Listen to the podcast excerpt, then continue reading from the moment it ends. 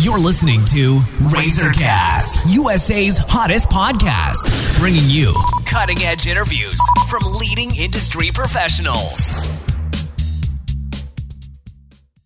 Hello, everyone. This is Liz Harvey coming to you from our studios in New York City, where we are dedicated to bringing you top quality advice from many of the leading expert professionals across the U.S.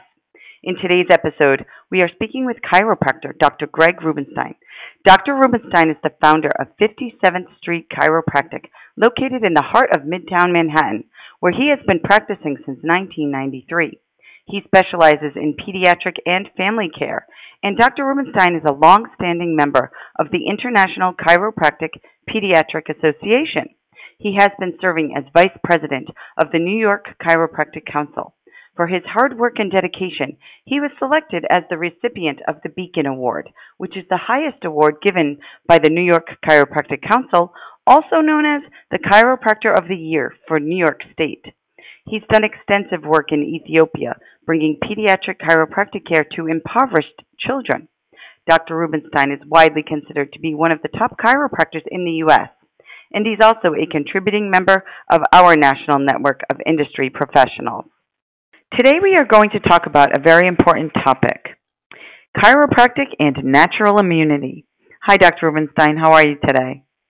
I'm doing great this morning, Liz. How are you?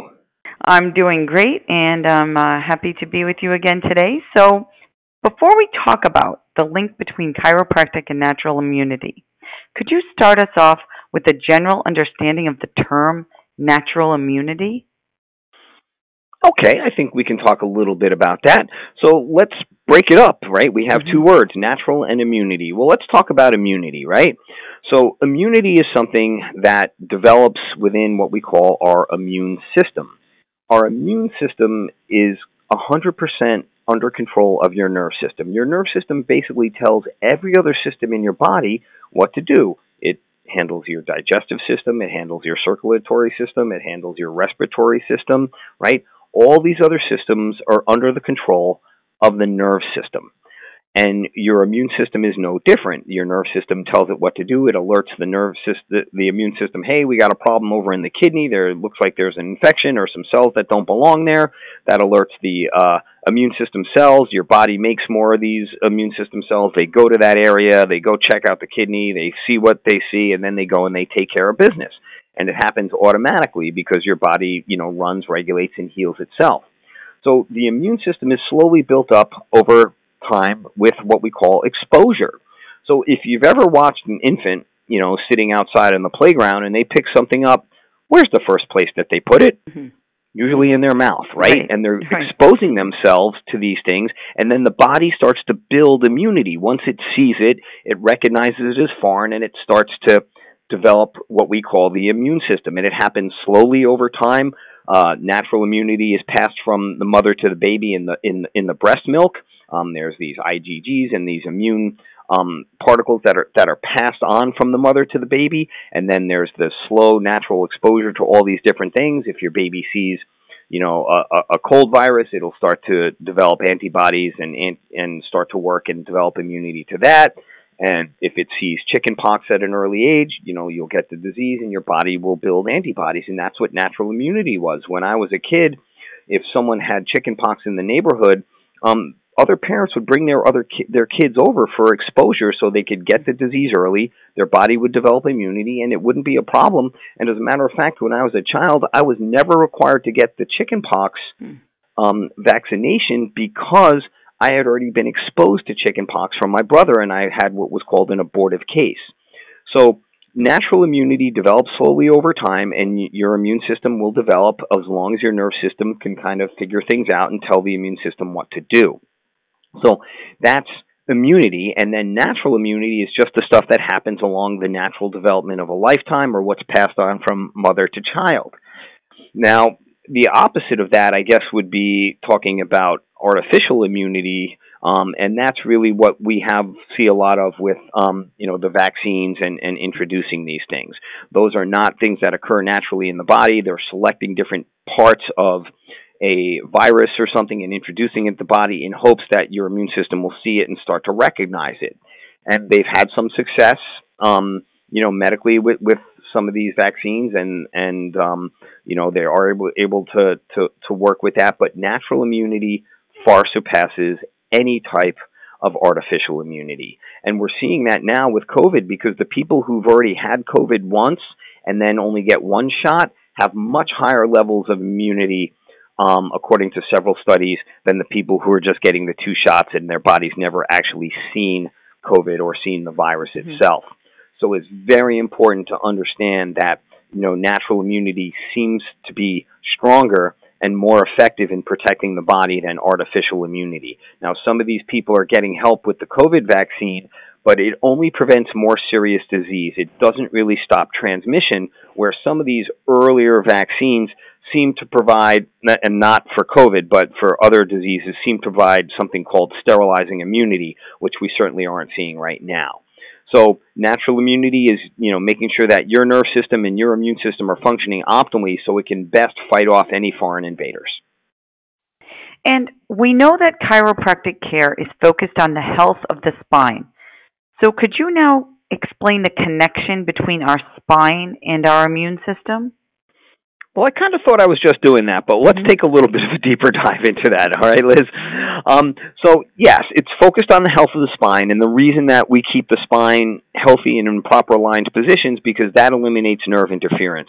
And since the body is neuroregulated and your immune system is controlled by your nerve system, making sure there's no interference in that pathway is going to allow the immune system to function at its highest level the quicker and faster your immune system looks at these things and and recognizes them, the faster it develops an immune response and develops your own body's natural antibodies and immunity to it, and that's why it's important. But the connection is really where the nerves are, because the nerves convey that intelligence that the brain is creating and, and running and regulating our body. And if that communication needs to go to the spleen to make a different type of immune system cell and that message doesn't get through there or it slows down, then you know whatever disease process it is, whether it be a bacteria or virus, it can take a stronger hold, and then it might be harder to get rid of it.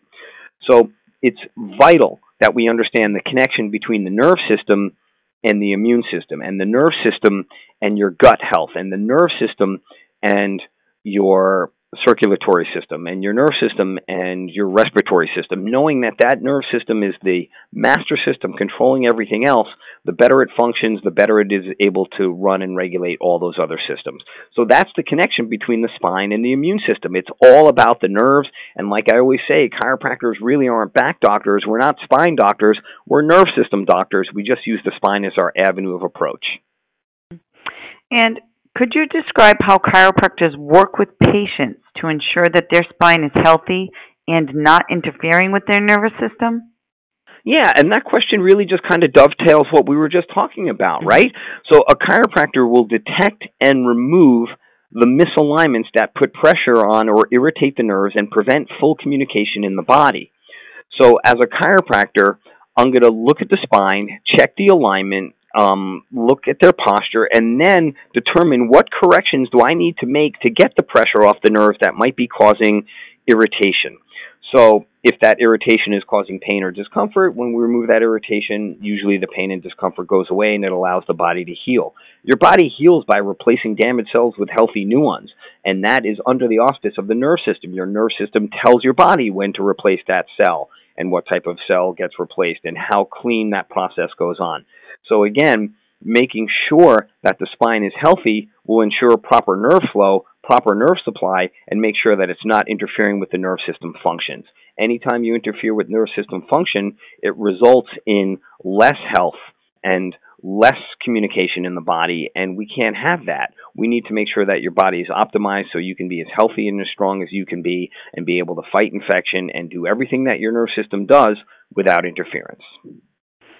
And what type of symptoms or conditions does chiropractic care have the most success in alleviating? You know, that's a really cool question. And, you know, chiropractic is a very narrow application of something that has very broad scope.